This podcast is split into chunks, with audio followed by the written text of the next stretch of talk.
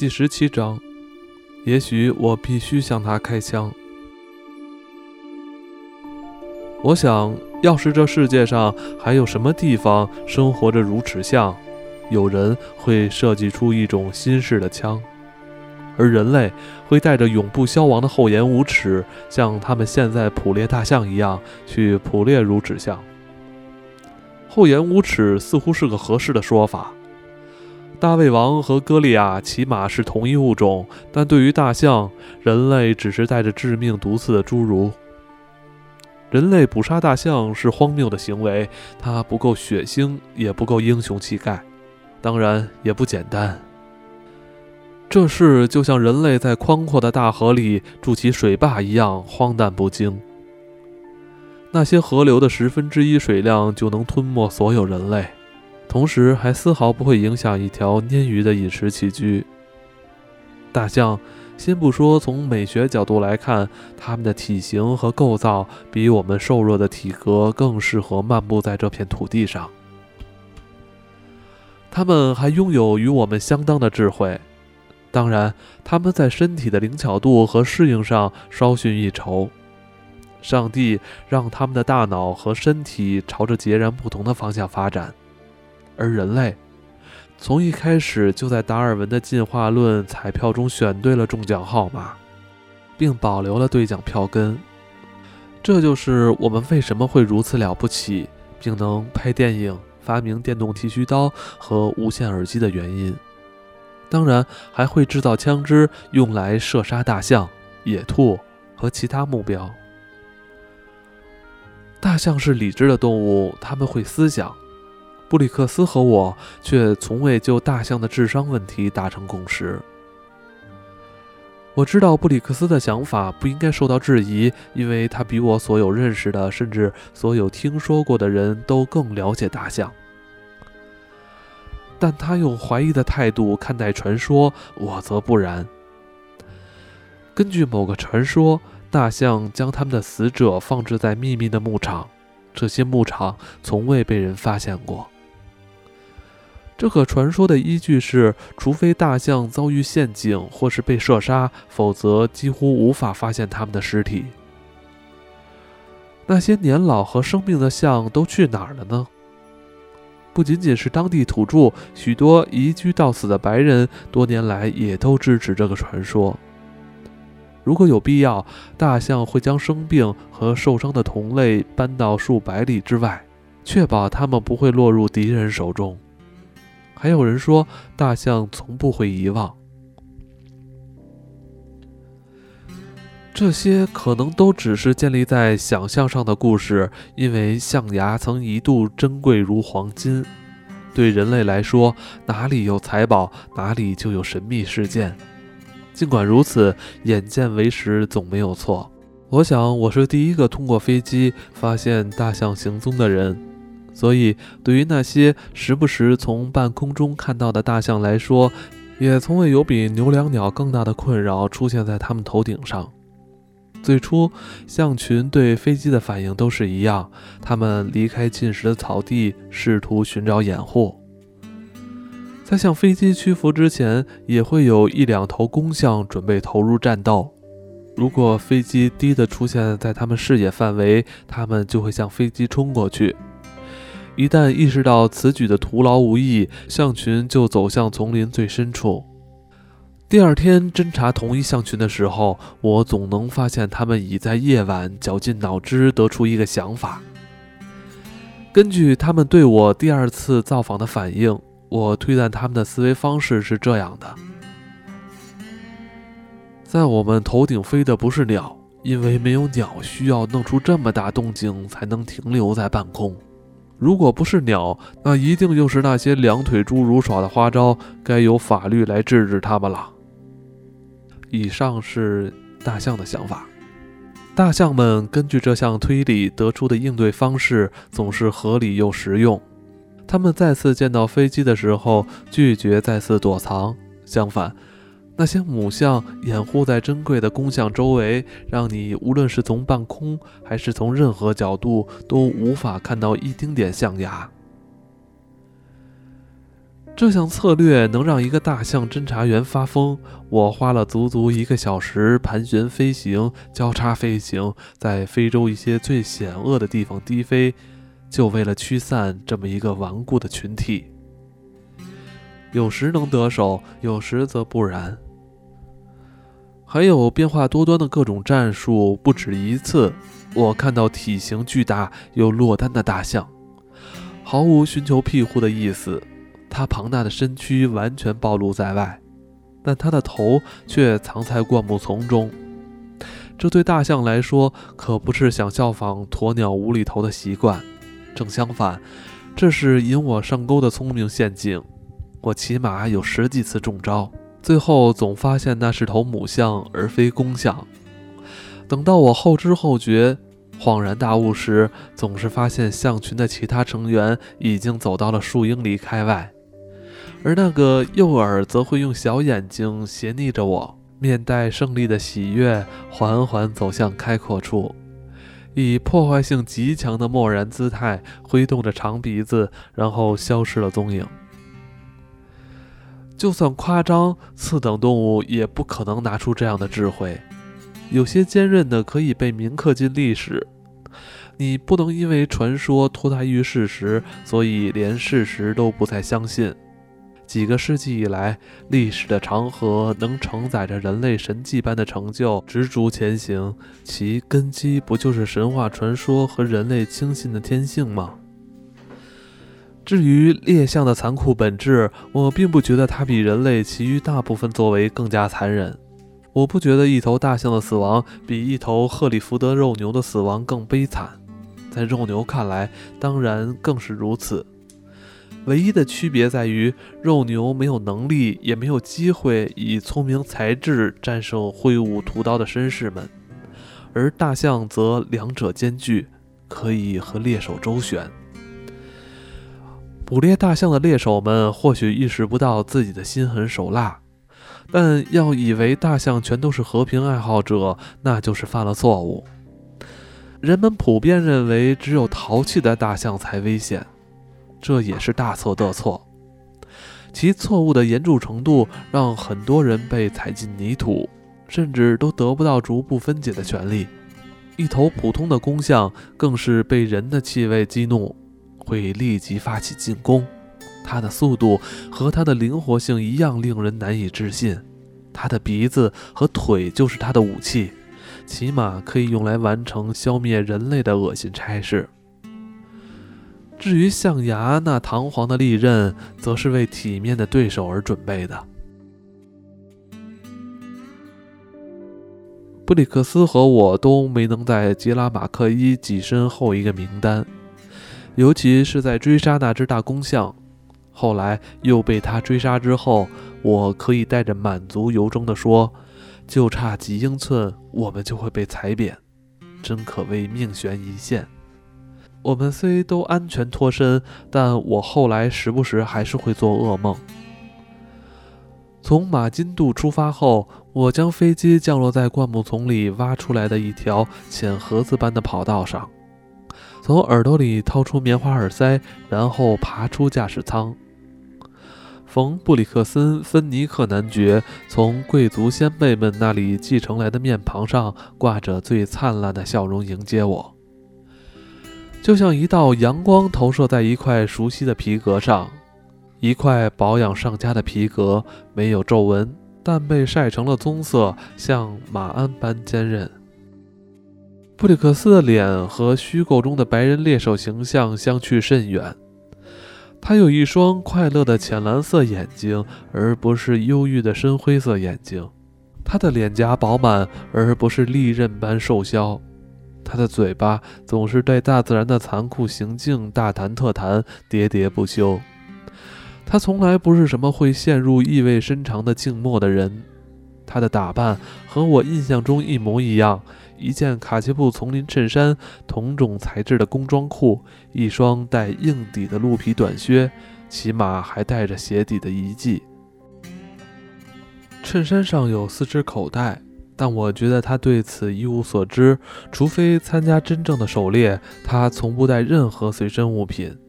即便是狩猎，也只带来福枪和子弹。他从不披挂短刀、左轮手枪、望远镜之类的东西，甚至连手表都不戴。他可以根据日光判断时间，就算没有太阳，他还是能知道。在他剃得很短的灰色头发上戴了一顶毡帽，那帽子和枯萎的植物一样暗淡破落。他说哈喽，白瑞尔。”然后指了指他身边的那个人，此人如此棱角分明，好像完全是从模具里打造出来的。这位是老维克。布里克斯用他那很难被称作老派的姿态说：“终于得见。”老维克说：“从天而降的女士。”写到这里，这句话似乎有点像句台词。出自伊顿公学毕业班学生提名的最佳戏剧，而且还可能是创作于二十年代末期的戏剧，或者是某人灌了一肚子止疼剂后写出的评论。但事实上，老维克在马松加莱尼附近为马松尼制糖公司管理一片荒无人烟的土地。十六个月以来，他只见过一个白人。据此推算，我想他已经好多年没见过任何白人女性了，起码他没见过一架飞机和一个白人女性同时出现。我不确定他是否将此当作上天的恩赐。很奇怪，老维克其实年纪并不大，他几乎还不到四十岁。在各种生活方式中，他将这种苦行僧式的生活当做了首选。他很显老。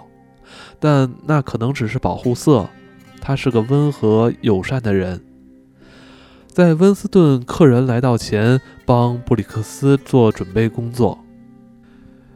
这是一次规模颇为含蓄的狩猎，共有三顶大的帐篷，分别属于温斯顿、布里克斯和我。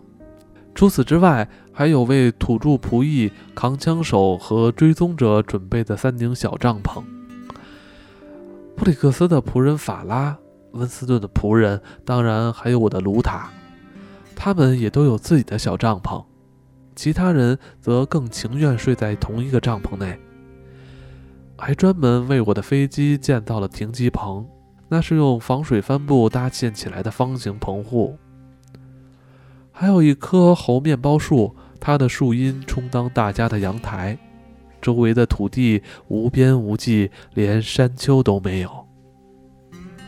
我降落半个小时后，布里克斯和我乘坐的飞机升空。如果可能的话，希望能在温斯顿当晚到达前发现象群。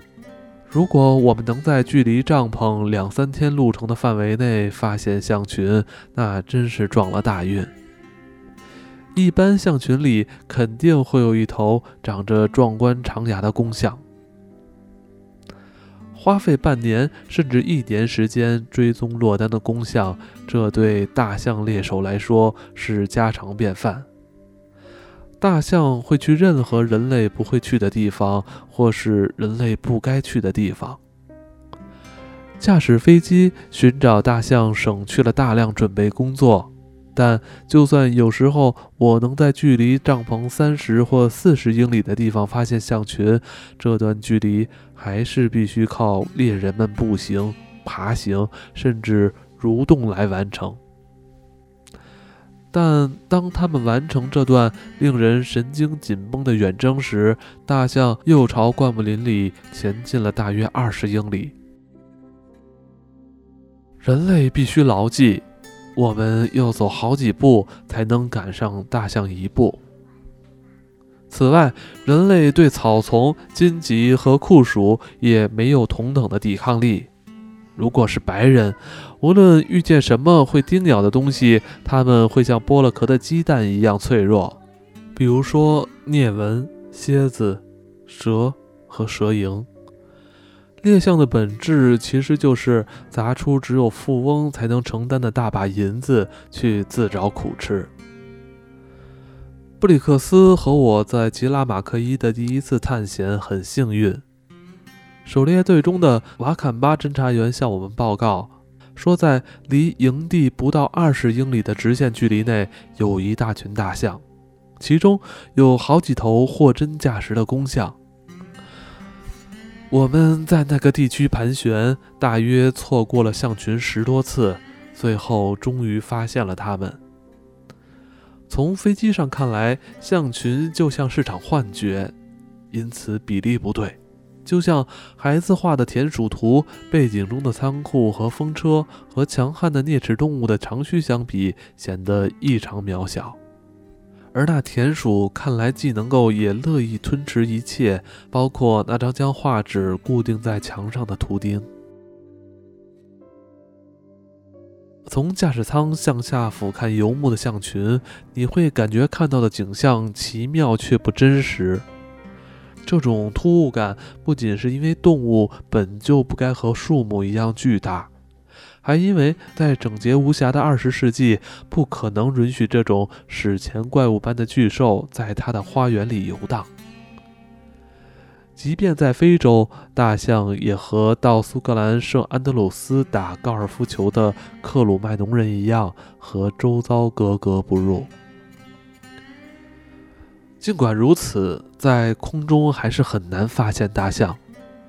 如果它们长得小些，或许还有可能，但它们如此庞大，又是那种肤色，让它们可以随意隐身，直到突然撞进你的眼帘。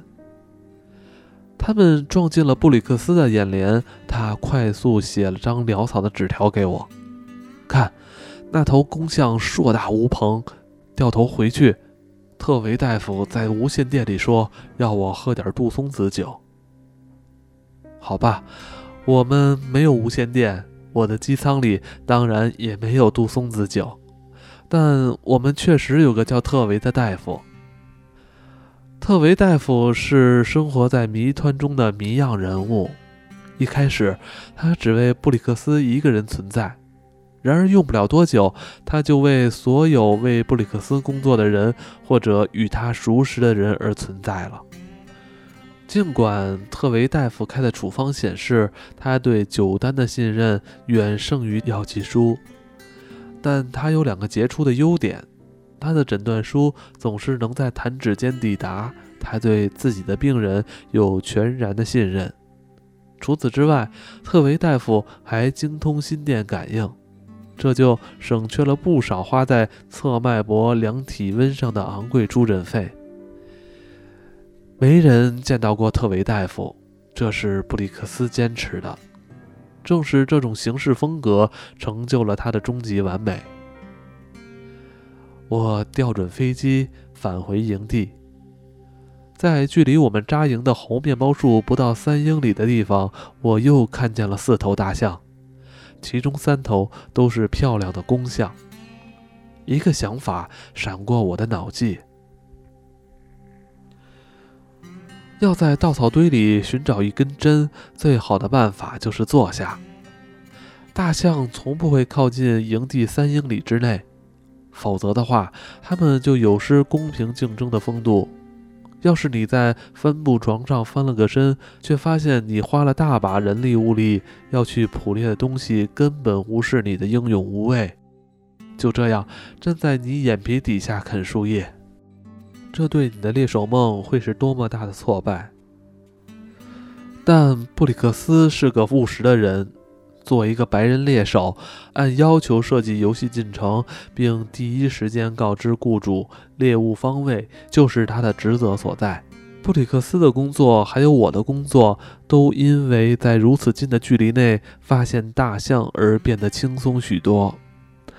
我们甚至可以在营地降落，然后步行去估量它们的确切大小、直接意图和战略部署。特维大夫开的方子必须要拿去开药，然后将药服下。虽然如此，我们还是有时间去考侦查。我们在狭窄的跑道上降落，这跑道和临时搭建的羽毛球场颇有异曲同工之处。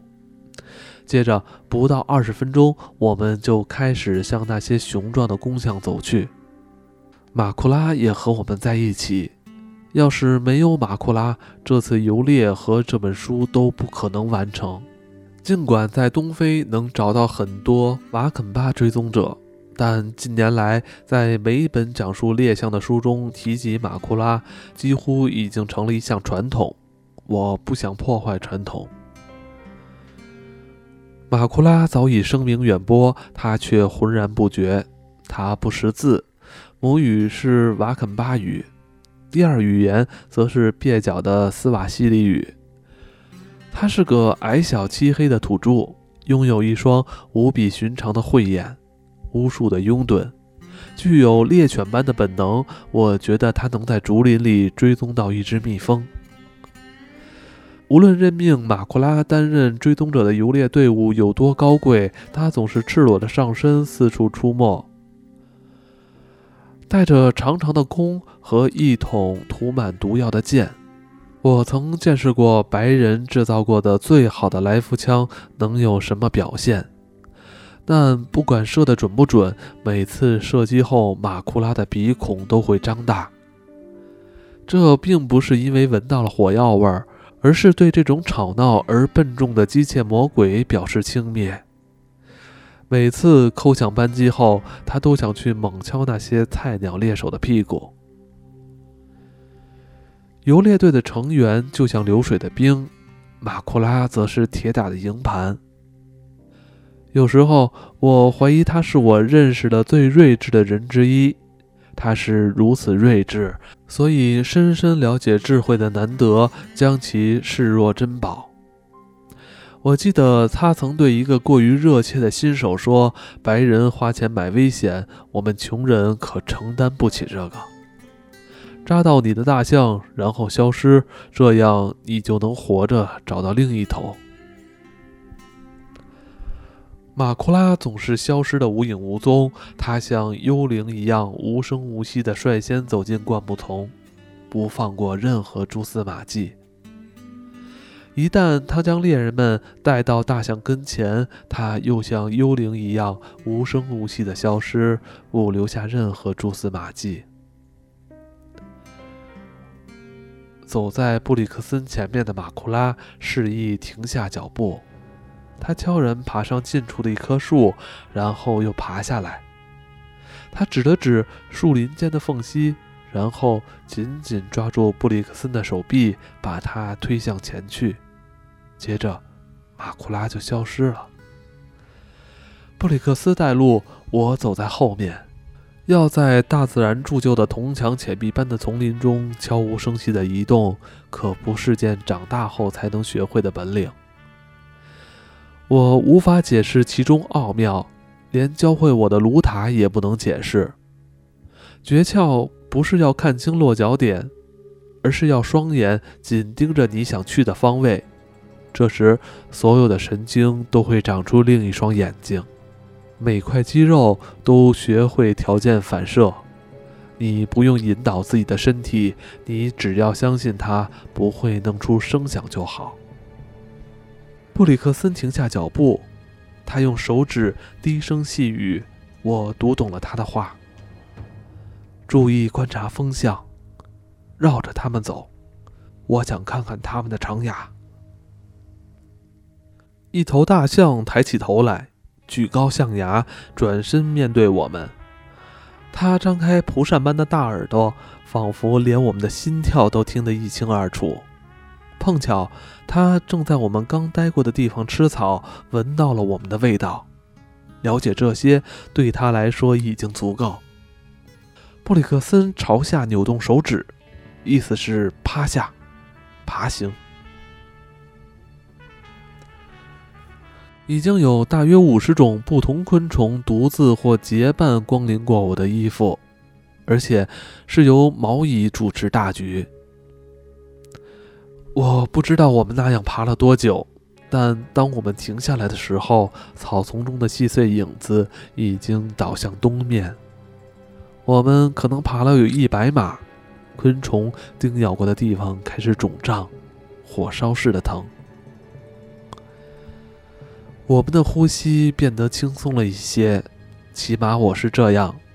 这时，布里克斯的腿脚突然纹丝不动，我只能看见他的肩膀上擦了擦脑袋，然后朝草丛上方窥视。他没有示意继续前进，只是看起来像偷糖时被抓了个正着的孩子。但我的表情肯定更紧张一些，因为那头硕大的大象就在大约十英尺远的地方。在这么近的距离，大象可不瞎。布里克森站起身来，缓缓举起他的来福枪，神情中带着无法言说的哀伤。这一枪是为我准备的，我心想，他明白，就算子弹正中脑袋，也无法阻止他像采芒果一样把我们踩得稀巴烂。要是在开阔的地方，我可能有办法闪到一边，但在这里却不行。我站在布里克森身后，按照他的指示将双手放到他腰上，但我知道这起不了什么作用。大象开始摇晃身体，这就像是目睹一块挡住你去路的巨石滚落前在悬崖边上摇摇欲坠。公象的耳朵现在完全张开，它的鼻子高高举起，向我们伸来。然后它开始愤怒地尖叫，那声音是如此可怕，让你只能在原地无法动弹，仿佛有手指掐住了你的喉咙。那是一阵凄厉的尖叫，像冬天的风一样凛冽。在我看来，这正是射击的时刻。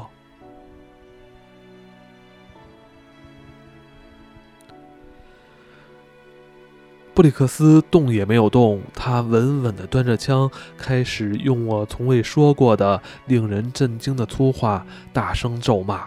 这些话富于文采，勇于创新，说的时候技巧也很高超。但要是用来试探这头大象，我觉得时机挑选的很不恰当。